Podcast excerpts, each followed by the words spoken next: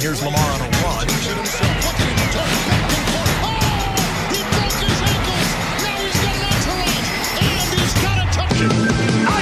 Barkley up the middle. We're back. To the outside. Saquon Barkley across midfield. We're back. Down the sideline. Standard bounce. Second and one for the Bills. Are you ready? Into the rush. Are you ready? We're back. Welcome on into Crushing the Competition with JWB. We are here for week 10. I am your host, Justin, here as always with Tony. Tony, how you doing? Good man. You know, Tuesday, ready to talk some football, talk about a weird NFL week. Um, I don't know how it went for san- fantasy for you, but like the way the NFL went, week went versus my fantasy week were vastly different. Was it? I, you know what? In a weird way, I kind of feel like it went the opposite for me, which says a lot about the personal life this past week.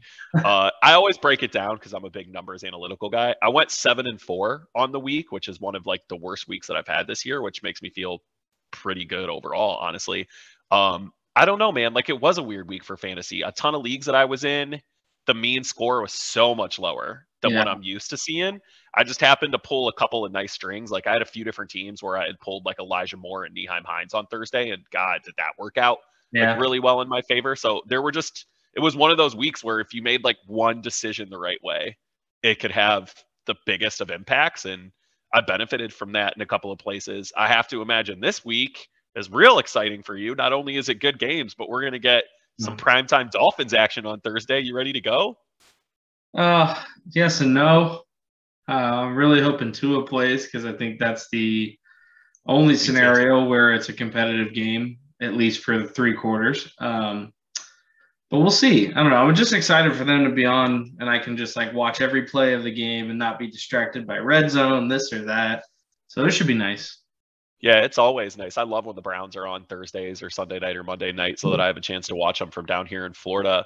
I'm I'm ready, man. I may end up at this game on Thursday, so that's probably going to be my best of the week is if I Mhm. can get myself some Thursday night football tickets down here. I'll tweet some pictures at you Yeah, that's with uh, my with some fins up hashtags to get it going for Thursday. I'll be going hard in the green. I don't want the Browns division rival to get anything, so I'm all on the Dolphins train for this week. That'll be a it. really really good time.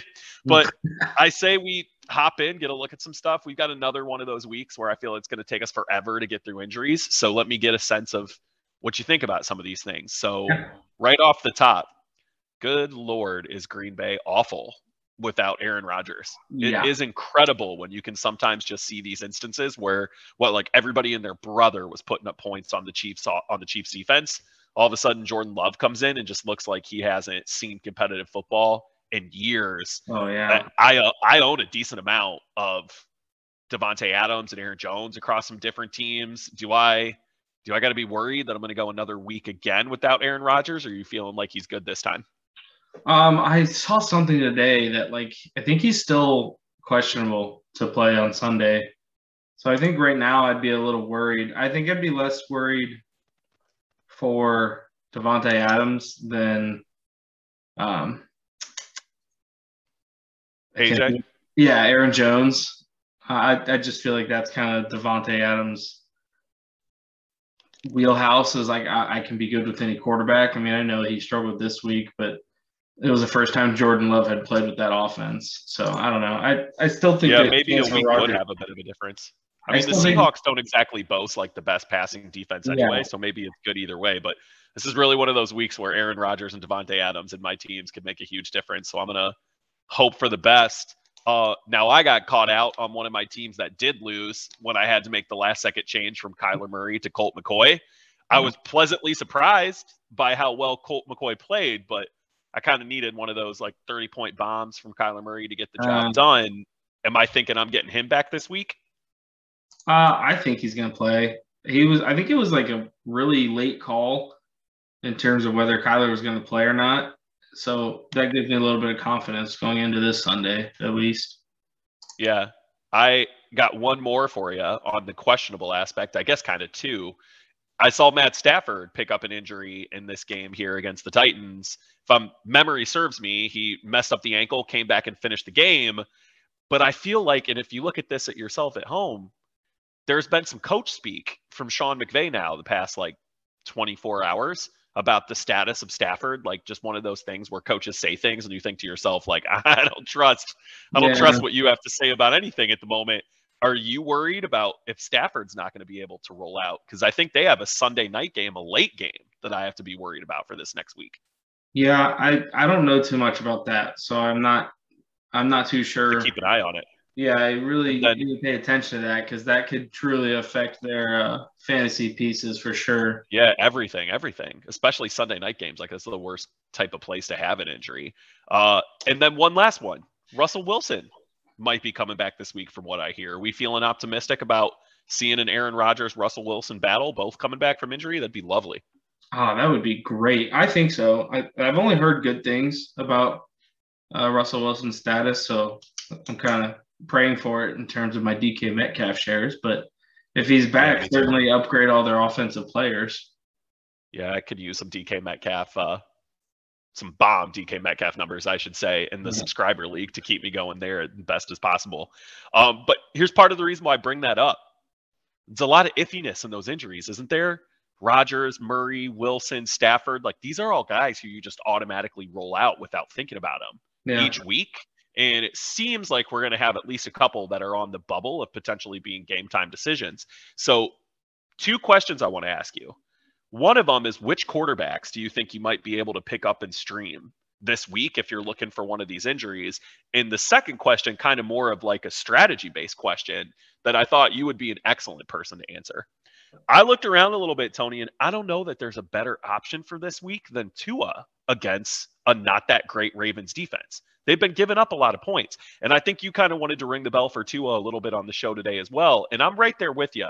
So I'm asking myself, and I'm wondering if maybe you can convince me.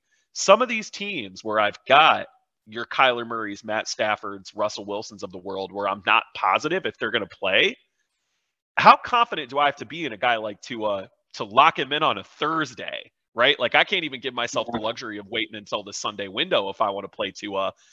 He strikes me as the best streaming option for this week. Right. Do I lock him in on Thursday and just go for it? Man, I would. I mean, I know I am. As long as he's cleared before game time, like if he's cleared Thursday morning or late Wednesday, I'm totally confident in rolling with Tua this week. We just saw him finish at quarterback two the other week. Like, why? Who's to say Yeah. you can't do that again against a bad secondary? Um, that, that's kind of where my head's at. Yeah, and that's where my head's at. It's like I wouldn't start him over Stafford unless we find out more about the Stafford injury in the next day and a half. Like if it's if it turns out to be worse than we think by Thursday morning, I would definitely roll out, roll with Tua. Uh, Russell Wilson, I'm pretty confident he's going to play, so I, I think I would still go with Russell Wilson over Tua. Just better playmakers on that team, overall better team in my opinion. And then Kyler, I don't. If Kyler's playing and he's cleared in the next day and a half, I wouldn't play Tua Yeah, you. Kyler. it's just rough in that injury window, and I'm dealing with that on a lot of fronts this Yeah. week. I'm sure I can't be the only one. If I wait it out, if I try and make it till Sunday and find out after I can no longer play Tua that one of my guys is gone, here's a few people that jump out to me that are probably available on some waiver wires. Tell me if anybody here sticks out to you or maybe who your favorite is. I'm sure people can get Mac Jones to go up against the Browns. A lot of leagues are going to have Matt Ryan going against a Cowboys defense that we just saw Teddy Bridgewater torch. A lot of people ought to have Carson Wentz with a home game against Jacksonville sitting on their Mhm. waiver wire. Ben Roethlisberger is not widely owned, and they're going to welcome the Lions defense in of all potential things there. Teddy Bridgewater's got the Eagles, which is maybe a little bit of a harder matchup, but obviously everyone just saw him do so well last week. Any of those guys that you would be very confident about? Who are the first two? First two, let's go back through the list. Mac Jones, who you can Okay. grab against the Browns. Yeah, Max. Stable floor doesn't turn the ball over too much. You know, might be a nice solid floor play for you. Matt Ryan against a Cowboys defense that just got torched by Teddy. Yep. Um, of that list, I think I'd go with Mac Jones. Um, he's been playing pretty well, and the team themselves is kind of surging right now. And with the Bills' struggles, that team's gonna they could catch some uh, second half of the season momentum. Um, it- you know, Max just really just fitting in that system pretty well. He's getting the ball where he needs to, and he's got a run game to assist him. So with the Browns defense, who we've seen can implode like no other, I think I would roll with Mac Jones out of that group.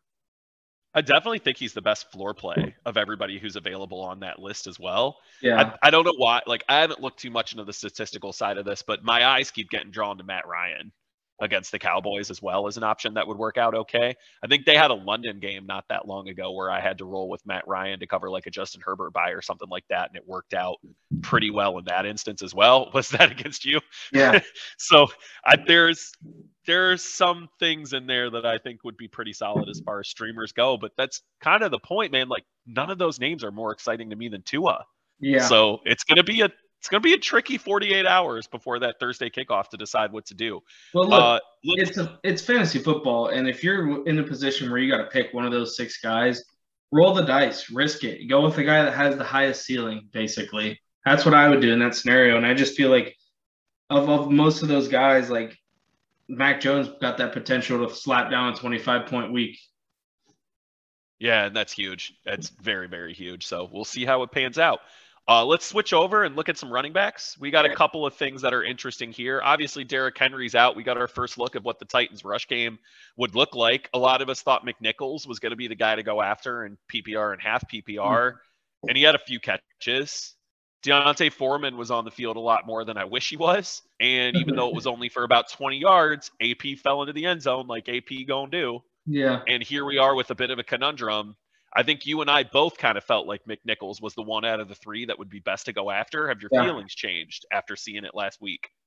Yeah, I think it's going to be a messy three-way split. I, I, I that's what I have the most confidence in in saying because Me like too.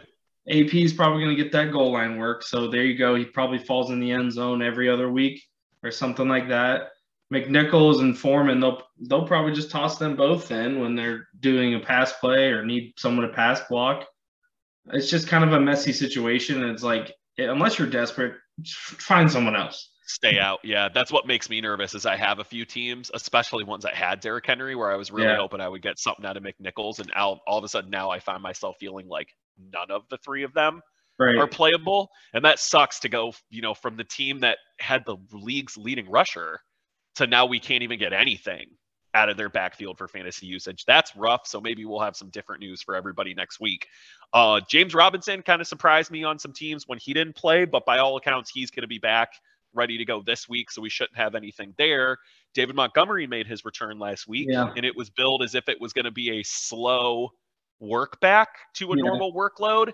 I don't know if maybe I missed something and I didn't get a chance to look at snap counts, Tony, but I felt like every time I looked at the screen, Montgomery was in that game. I feel like he played a lot more snaps than I expected him to. I felt like he looked pretty good in his return. Did you get a chance to see him in action at all? Yeah, I watched the first half. I fell asleep in the second half, but As um, we will. Khalil Herbert, Herbert was out there a decent chunk in the first half, but I think when they gave the ball, that's when you notice Montgomery when they gave the ball to him. But if I, I'm pretty sure they had Herbert in for most of the pass blocking situations and kind of the dump off scenario. So like every time you looking up and it's a run play, it was always Monty because he was ready to go. But like pass blocking, I think they threw in Herbert to give Monty rests. I'll tell you this though, if you're somebody out here watching or listening to us who has benefited from some shares of Khalil Herbert, they are on the buy this week in Chicago. So treat it as if you've got this week and next week to find a potential replacement if you were relying on Herbert a little bit, because chances are he's not going to be the guy to score you points going forward. Monty is probably going to come back from the bye week and get a good chunk of the work there as he would have beforehand. So we'll see how that plays out. Uh, on the other side, Monty's back, Chase Edmonds goes. Yeah. So I know there's a lot of people who are probably still relying on Chase Edmonds as an RB2 as a flex play. He's going to be out for a few weeks. That is really going to clear the way for James Conner, who has been Yeah. extremely impressive. We're going to talk about him a little bit later in the show, so we'll come back to that there. Uh, but I did want to leave some time to get your opinion on D'Ernest Johnson. So I think you and I found out in the past couple hours before we hopped on air here that Mhm. both Nick Chubb and Felton are on the COVID list. Yeah. They are both vaccinated, which makes this a tricky situation. If you want D'Ernest Johnson, you got to go out and get him now. yeah. Many leagues you're going to find somebody already owns him from before. But just to be clear, both of those guys are going to have an opportunity to test on Saturday morning if they're negative Saturday morning and not showing symptoms, they're going to be cleared and ready to go for Sunday. Obviously, that means a lot more for Nick Chubb than Felton, as he would essentially just go back to a normal workload. But let's assume for a moment that those two guys are out.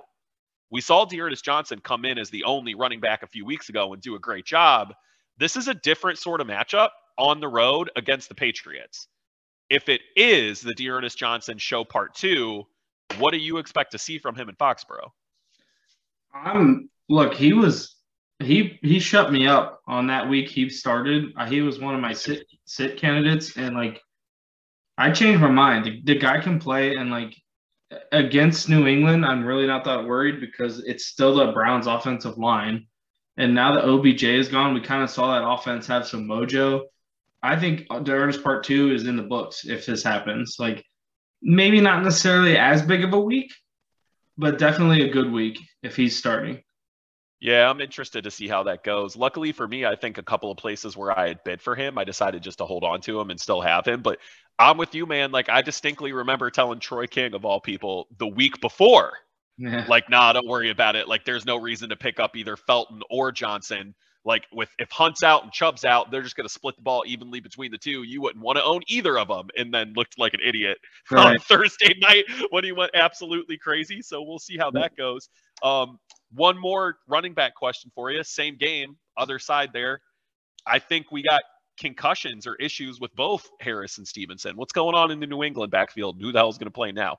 Yeah, I was listening to the fantasy football podcast today, and they were both talking about how they're they just got in went into the concussion protocol either Monday morning or this morning, but uh, definitely got to pay attention to that because if both of them are don't clear protocol, then they only have Brandon Bolden and JJ Taylor at running back.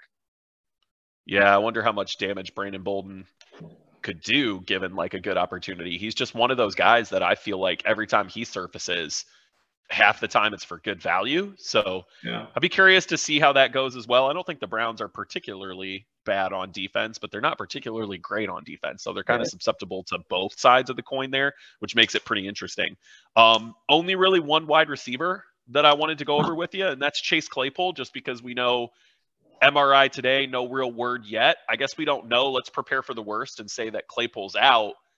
What like Diontae Johnson, you're kind of just playing him every week, right?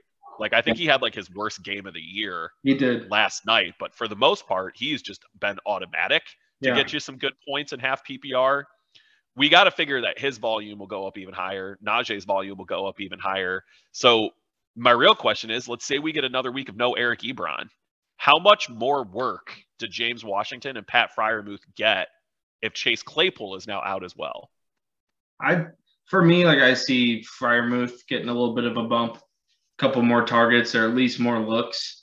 Uh, but then actually, like part of me thinks that Ray Ray McCloud could kind of come out of nowhere and have a little like have a little like wide receiver three week out of nowhere.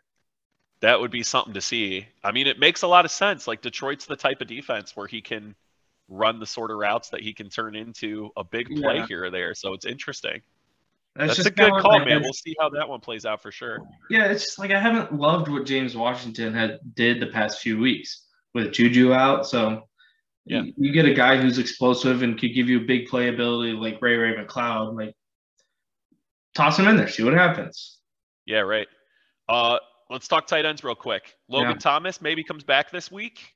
Yeah, Depends on how you feel about it, but I'm of the mind that Logan Thomas is one of the better tight ends to own anyway in fantasy football. And the Bucs are the sort of defense you got to throw and throw to a tight end on to be successful. Wouldn't be the least bit surprised that if Logan Thomas is activated, if he's able to go out and grab you four or five catches and a decent amount of yards, has some touchdown upside. So keep an eye on Logan Thomas, owners of Logan Thomas. Hopefully you stashed him on the IR. If he's out on the waiver wire, maybe you got a chance to get him. But one that's a little more curious for me, man. Let's say you're not the guy with Kelce Waller Kittle. You've got that whole intermediate area where maybe you've been playing Dan Arnold, Hunter Henry, Jared Cook, like whoever you can find from week to week. A lot of leagues are going to find that Dawson Knox is out there and available after being out mm-hmm. for a couple of weeks. He's got a matchup on the road against the Jets. Dawson Knox ought to be back and healthy this week. Are you picking him up and playing him? definitely. I mean, we've seen the connection between him and Josh Allen. It was a beautiful thing until the finger injury.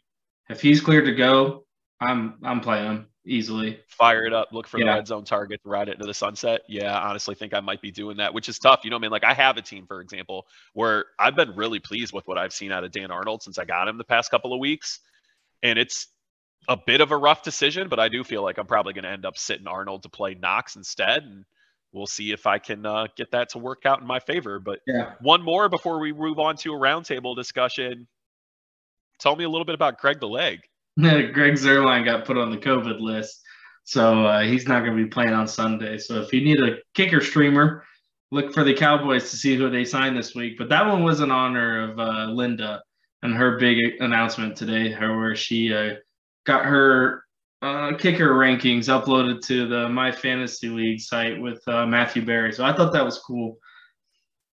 Yeah, Linda is one of like the truly great people in the community. Had a wonderful time getting to meet her in Canton. We wish nothing but the best to her and everybody else. That's a really, really awesome accomplishment for her. And they are the best damn kicker rankings anybody's ever had a chance to work off of. I'll tell you that for sure. If you are not familiar with this and you're listening to us, find those kicker rankings and live and die by them week to week because they are absolutely perfect the majority of the time. Uh, what do you say we talk some running backs and wide receivers? They're the bread and butter of everybody's fantasy team.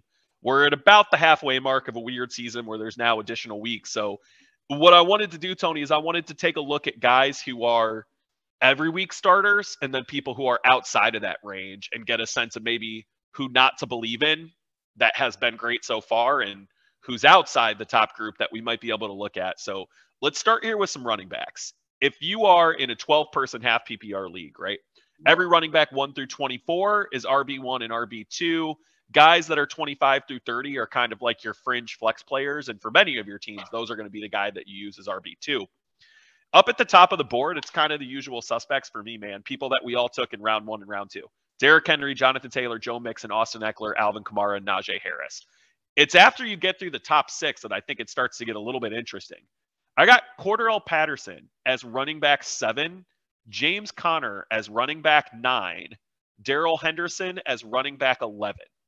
So if we look at those three RB1s at this point of the year, Cordarrelle Patterson, James Conner, and Darrell Henderson, who's the one guy that's going to fall backwards out of the RB1 territory? Uh, for me, it's Cordarrelle. I mean, like it's been super cool to see what he's doing, but as the season goes on, I feel like he could. They, they could just start passing the ball around more without Calvin in their lineup. And I think that kind of throws a loop into what they had with Calvin playing was like Cordarrelle didn't have the premier defender on him. And now it's like, is a premier defender on Kyle Pitts or Cordarrelle Patterson? I mean, probably switching back and forth depending on where they are on the field. So uh, of those three that you mentioned, he's got to be the guy that I think kind of falls out of RB1, but still stays like high RB2 territory. Yeah, it's very interesting how the season has went for all three of these guys. I think James Conner is a good candidate to regress if the touchdowns come down a little bit. Uh, Darrell Henderson, I expected to be stable after Yeah. the injury news earlier in the year. I didn't expect him to be an RB1 in any format that rewarded catches, but here we are. It's been that kind of season. Yeah. Uh, surprisingly, after Darrell Henderson is where you get D'Andre Swift and Nick Chubb, who I both thought had a good chance to be top five running backs this year. And sure, like Chubb's been out a little bit. We'll see how it goes for some of those guys. But Tony, 14, 15, 16 are real interesting. We got Melvin Gordon, Leonard Fournette, and Damien Harris coming in back to back to back as high end RB2s. Same question. Which one of those guys is going to fall backwards out of the top 24? Uh, for me, Melvin Gordon, um, I'm still in the mindset that like as as successful as Melvin Gordon has been doing it, just have this gut feeling that Javonte Williams is going to start getting more and more work. Um, kind of like the Nick Chubb rookie year experience, where like week nine or ten rolled around and Chubb just kind of started doing his thing, and they like they realized what they had. I don't see Fournette dropping out anywhere because he's going to score and he's going to get the ball. We've seen that he's their RB1 by far. Damien Harris, he's almost exactly where I had him ranked coming into the season. Like that was when I had him at 19 and he's at I was 16 much right lower now. on Damien Harris before the season, so good for you. Yeah, no, he was all over the place for people just because of all the news at the beginning of the year. But like, just for whatever reason, I thought Damien Harris was going to thrive in that offense because I was in the mindset that Mac Jones was going to be successful, and here we are. He's seeing it; they are successful. Like they're five and three, borderline going to be in first in that division if they can beat the Bills, which I think is like a doable thing. So of those three running backs, I've just got Damien Harris as being the one that stays, if not goes up. Granted, he might miss some games, so that could fight against him. But Melvin Gordon's got to be the guy that I see dropping. Yeah, I think I would buy that same take as well, which is an interesting note. And you know what? To round this out here with our guys in the top 30, I'll give you kind of a weird wrinkle to this question because it did jump out at me that Melvin Gordon is running back 14 in half PPR. Javonte's 25. So that offense is sustaining two running backs, Yeah. which has been really, really interesting. Now, I'll tell you, and I'm sure a lot of people feel the same way I do, that it hasn't been great for Javonte. Like, I have some teams where I've been playing him a lot, and it's just it, the numbers are fine. Like, he's coming in as a top 30 running back, but I never feel at the end of the week like I got what I wanted. It's just a steady stream of Yeah. six, eight, nine, tens, and like eh, that gets you into top 30 running back category, but it's never like that big blow up game that I'm looking for. But as I noticed on here, Tony, that Melvin Gordon is there at 14 and Javonte's here at 25, I notice a couple of duos. Antonio Gibson is at 21, which is a lot lower than I figured he would be at the beginning of the year. JD McKissic is at 29. Josh Jacobs, despite all the injuries, is at 26. Kenyon Drake is at 30. So there's actually three teams here that Yeah. I'm noticing that have pairs of guys who have made their way into the top 30. Which one of those teams? We got the Broncos with Melvin Gordon and Javonte Williams, the Raiders with Josh Jacobs and Kenyon Drake, and Washington football team with McKissic and Gibson. Which one of them is going to have the most promising future outlook for both guys? Uh, that Gordon and Javonte, because I just kind of basically see them switching spots, like where they are right now. Yeah, one goes up, the other goes down. They just kind of meet in the middle. Yeah, basically, like I could someone. Oh, I forget the duo last year, but they literally finished like 19th and 20th, whoever it was. I remember looking at last year's finishes, and I was like, "That's crazy that both their running backs ended like that." And I can't. Maybe it was the Browns actually, because like weren't Chubb and Kareem like seven and eight last year? They were pretty good. I know I'm kind of aging myself a little bit here, but I mean, we've seen it. We've had years where Kamara and Ingram Yeah, would both finish in the top 10. Like you could take both guys in the first round of fantasy drafts and it would be be viable. So it's not unheard of. It's just interesting to see how that sticks out. I think the one for me is probably Washington. I feel good about Antonio Gibson continuing to climb higher up than 21. And like McKissic just is that dude who's going to finish like somewhere in the back end 20s. You kind of figure it's you're going to have an occasional week that's no good, an occasional week that's a blow up, but for the most part, he'll stay in that area. So it's interesting to see how many teams are really able to use multiple running backs now because I don't remember this being quite as big in the past. Um, let me switch gears with you for a minute. How about a couple of guys who are outside of the top 30 that I expected to be well within? Give me one or two of them that you think at the end of the year could crack the top 12 by finishing as an RB1. So right now, RB12, that's D'Andre Swift. He's at about 122 points. David Montgomery is at 65. So I'm looking for a guy who the last nine weeks of the season can give me another 100, 150 points. That's 10 to 15 points a game, and he might be able to work himself into an RB1 category. I got David Montgomery at 34, Christian McCaffrey at 36, Saquon at 43, Miles Sanders at 45, Clyde Edwards Helaire at 50, and I'll give you one more Chris Carson at 55. That's a lot of guys that we use second and third round picks on. In McCaffrey's case, we use 101 on him. I think McCaffrey's an obvious candidate, right, to just get healthy and blow up and do what he's supposed to do. So maybe let's set him aside as an anomaly. Out of Monty, Barkley, Sanders, CEH, and Carson, who you want to hitch your wagon to if you have to? First one would be Monty. Uh, just think Monty has earned my respect, and I absolutely think he's a great running back that will thrive in no matter what offense. Um, Is it workload or skill set now for him? Because I know the gripe was always awful skill set, but solid workload. I kind of think people might be starting to change their opinion to great workload, good skill set. which is fine as long as you're getting a workload. You're still going to produce fantasy points.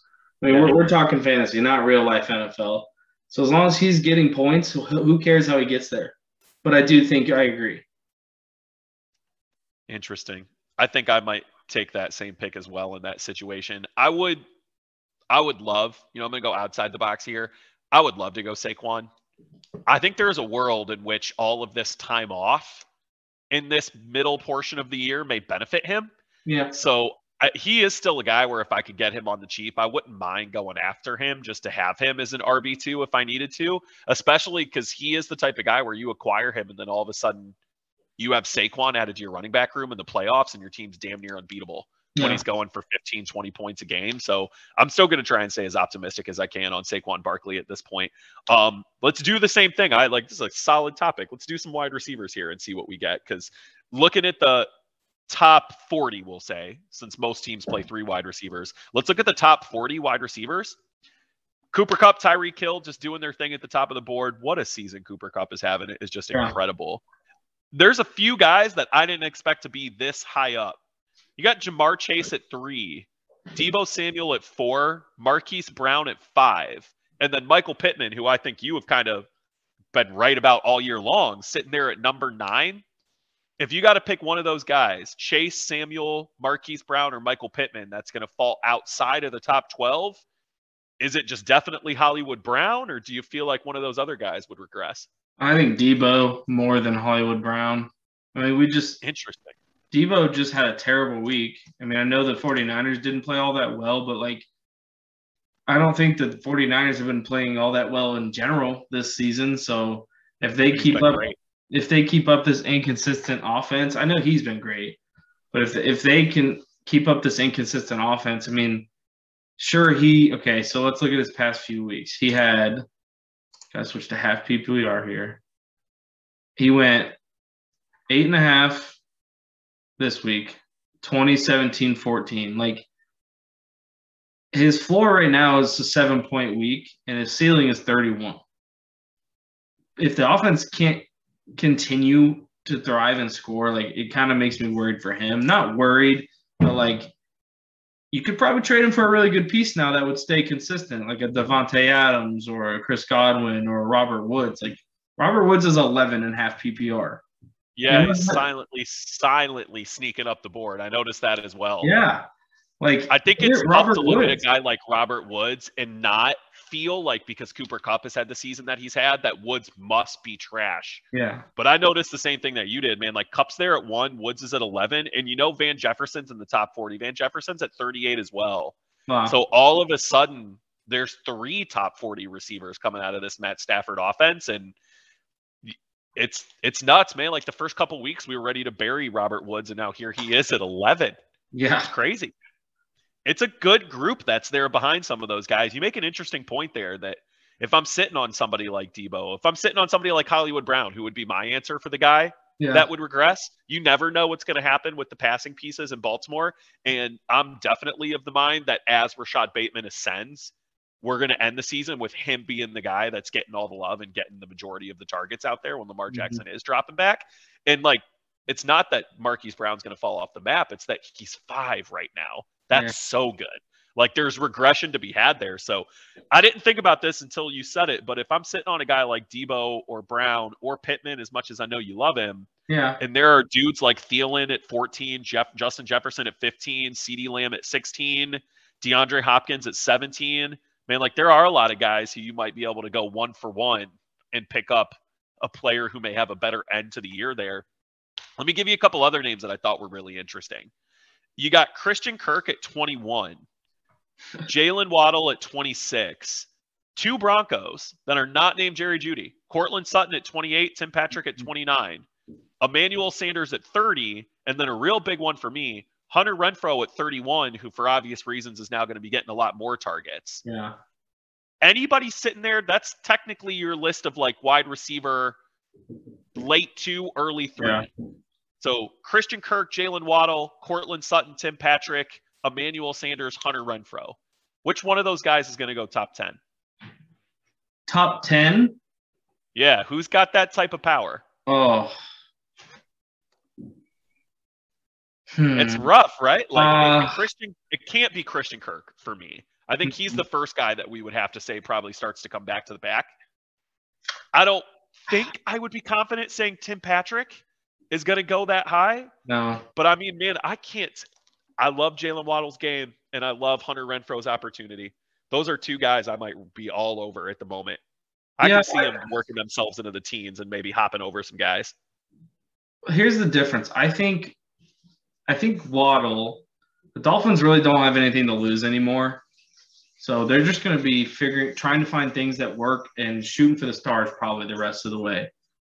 If you're of that group of guys, I'm going to say Jaylen Waddle has the most potential to climb the board to what you're saying. I don't think it's top 10, but like, if we're talking like percent chances, it's probably him. Like Renfrow, he gets banged up all the time. And it's the Raiders who always implode the second half of the season. We've seen that Not wrong. begin.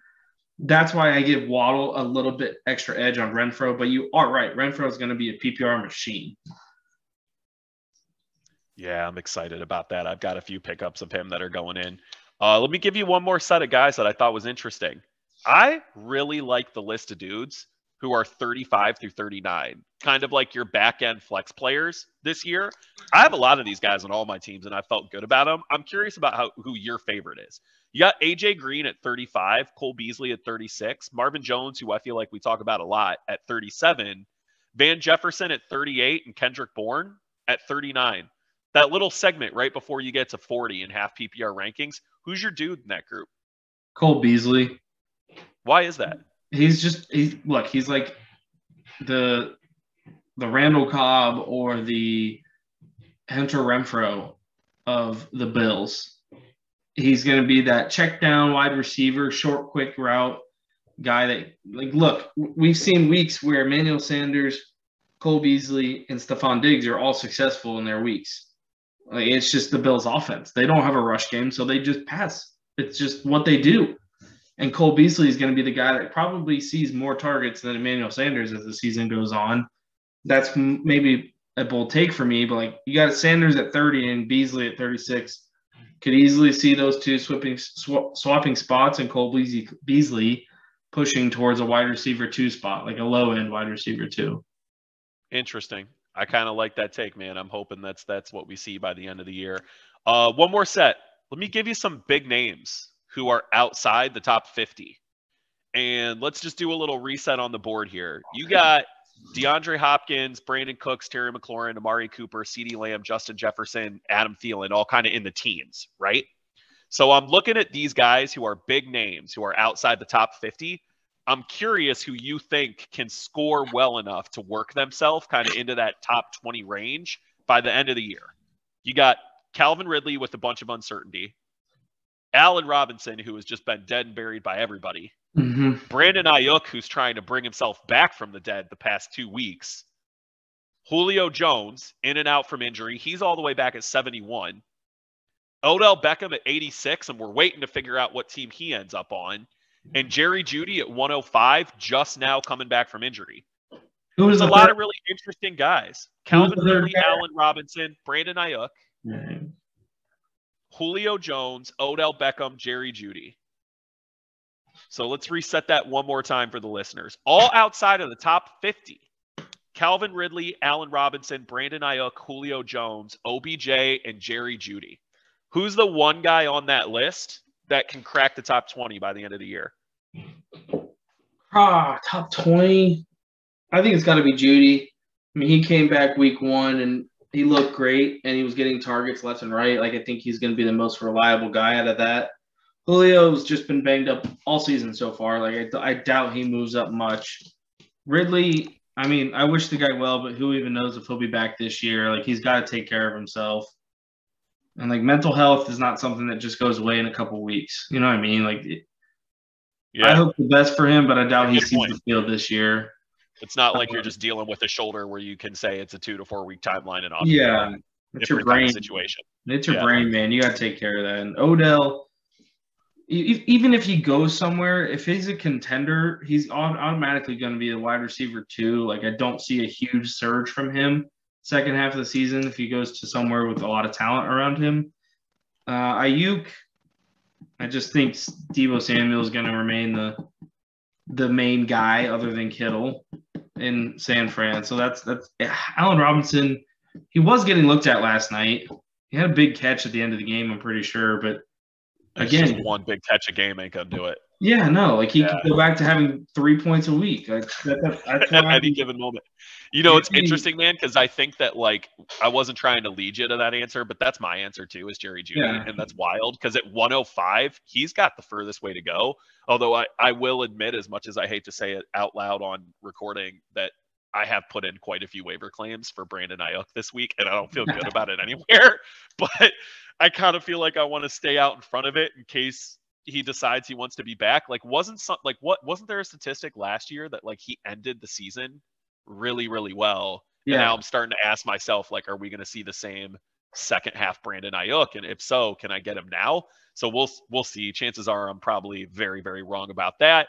Um, which is a great segue. Let's be accountable for prayer for square scare and prayer last week. no, You can shake your head. I'm not going to boo you for saying that AJ Brown was going to have a good game because I'm a big believer in AJ Brown. L- w- Three and one is a solid, solid way to go for takes for the week. So last week Tony goes square on AJ Brown. He finishes with 6.7 half PPR points, but also drops about three passes Yeah. that would have put him easily into the double digits. So kind of just an instance of right process, wrong result for yeah, you on that one. I recommend that everybody have DJ Moore take a seat on the bench, and he went for 4.6. So absolutely spot on there. Uh, we had a very interesting circumstance where I put out a prayer on Kenyon Drake, thinking we would not see Josh Jacobs. We saw Josh Jacobs. Yeah. We saw a good Josh Jacobs, and Kenyon Drake still gave me 13 points. So you got to love the yeah, luck factor involved with that particular one. Um, and I can't really say that we were right or wrong about Michael Carter. We felt pretty good about the Michael Carter and the Colts matchup. yeah, Anytime you're talking about a guy as a prayer and he gives you 9.1 points, you can't really be excited or disappointed. Like he just kind of hit in the middle. Nine is not a terrible running back score in Mhm. half PPR. So we're going to call it kind of like a two, one, and one week, Yeah. so to speak, which is pretty solid overall. This week, you have another square recommendation for us. What are you thinking? I'm going with Antonio Gibson. Uh, fresh off, they had a bye, correct? Uh, they absolutely did, yeah. Yeah, So, so he's they- had some injury issues here and there, but now he's had the week off to get better, going up against the Bucs defense, if I believe. Yeah, they are, and that's one of the better rush defenses. But this this is where I'll clarify why I think he's a square play. I, I have this feeling. I don't know if it's a feeling or it's just I feel like it's the kind of game where Washington's pass passing offense will kind of have things going for them, and I can just see some goal line carries for Antonio Gibson. Whether he falls in once or maybe twice, I don't know how I feel about twice, but like I could easily see him getting a a, a touchdown from the two yard line give him 50 or 60 yards with that and a couple catches, you're talking 13, 14, 15 points. I mean, what more could you want from a defense like the Buccaneers? And so when I was looking at some of these matchups, I was just like, you know what? I love Gibson preseason. I'm not giving up on him. I can see him just popping off against a good defense. I mean, he he did it against the Steelers last year in that matchup on like I feel like that was like a Wednesday night game. Was that one of those weird rescheduled ones or something? But either way, um, I just I have a feeling that Gibson kind of impresses. I think he's projected 10 and full PPR and kind of feel like that's disrespectful. So I'm I'm hoping he comes comes out and he's a square play this week.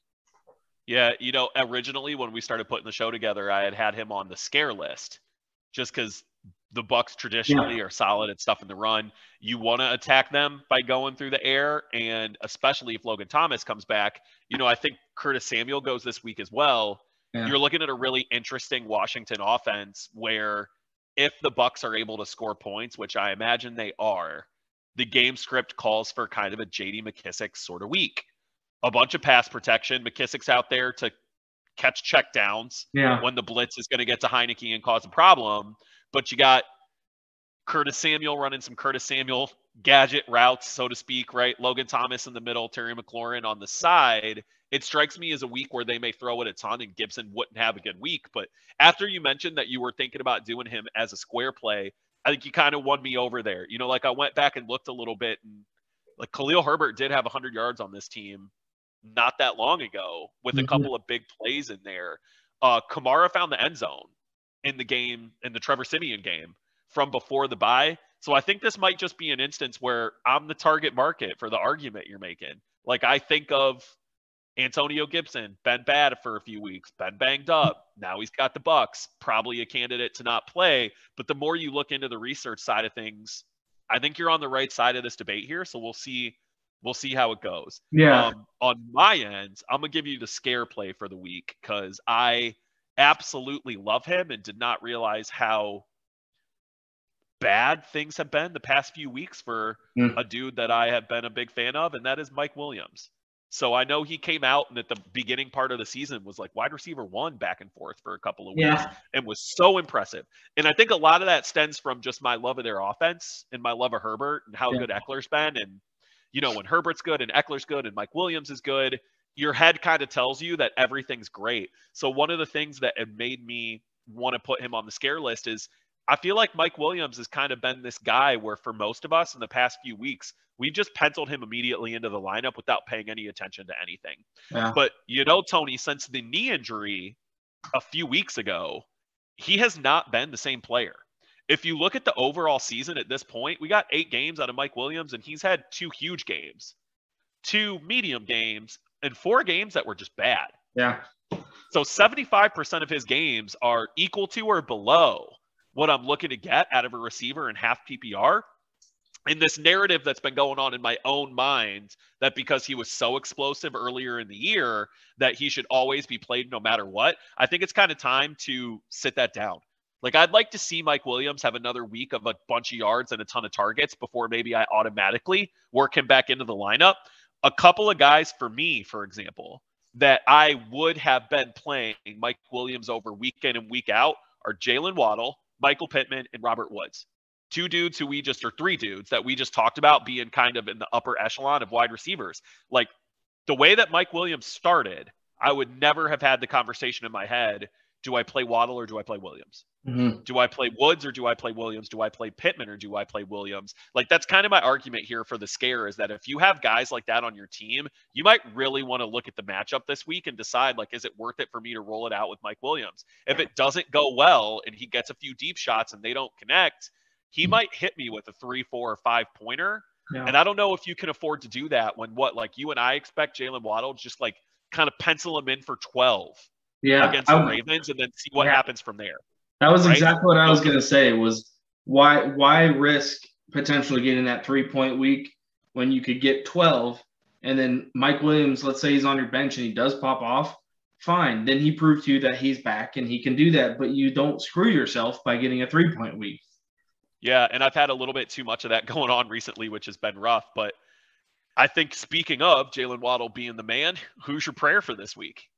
Yeah, my first prayer, or I guess the first prayer, our first prayer, Tua Tagovailoa. Um, it's a little bit of a homer pick, yeah, but you have to look at who they're facing. The Ravens secondary is not the greatest defending the pass. It's a primetime game. They rested to an extra an extra week, uh, I guess an extra game. I thought it was smart for them not to play him against the Texans. Like I really, I to be honest, I was like, I don't care if we win or lose this game now that Tua is sitting out because they're doing that to keep him healthy for the rest of the season. Fine. That this is where it leads me into why I think he's going to be a good play.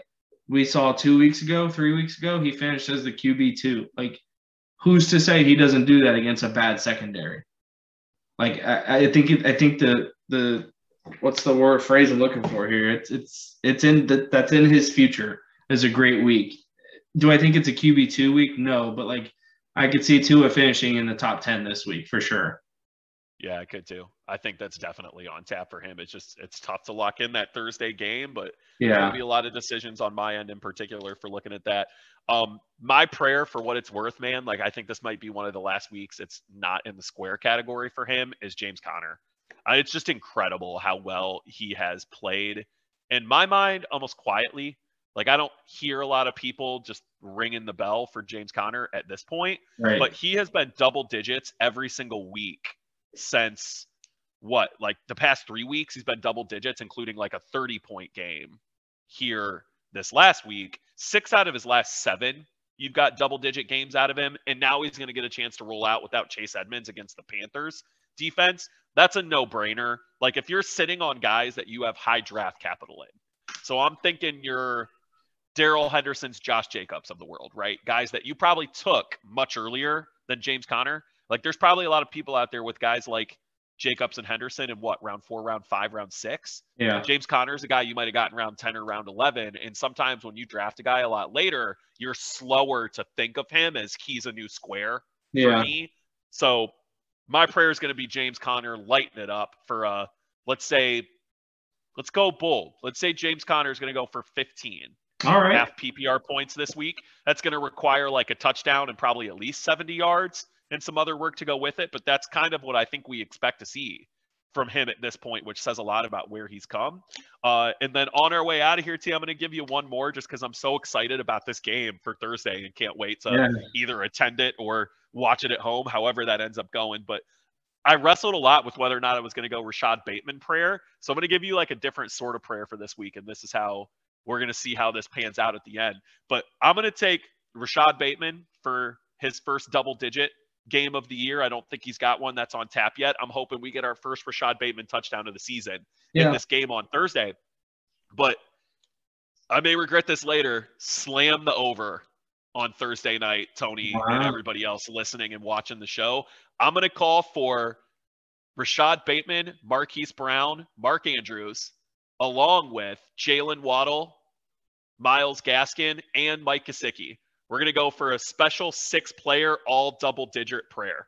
Wow. That's the kind of game that I see having here on Thursday. And I know sometimes Oh. people are never, never sure if you want to lock in your guy on Thursday and handicap yourself for the rest of the week. But man, you got Gesicki, go get him. You got Gaskin, go get him. You got Waddle, you got Marquise Brown, no brainer. You're playing those guys. You got Mark Andrews, he falls in the no brainer category as well. Rashod Bateman's probably the biggest prayer out of that group, but I'm thinking we get a lot of offense out of those six particular players. I'm looking for all six to go for double digits by the time we meet here next week and a very a very exciting Dolphins come from behind victory that we're going to see on Thursday night. That's Man, my prayer for you, buddy.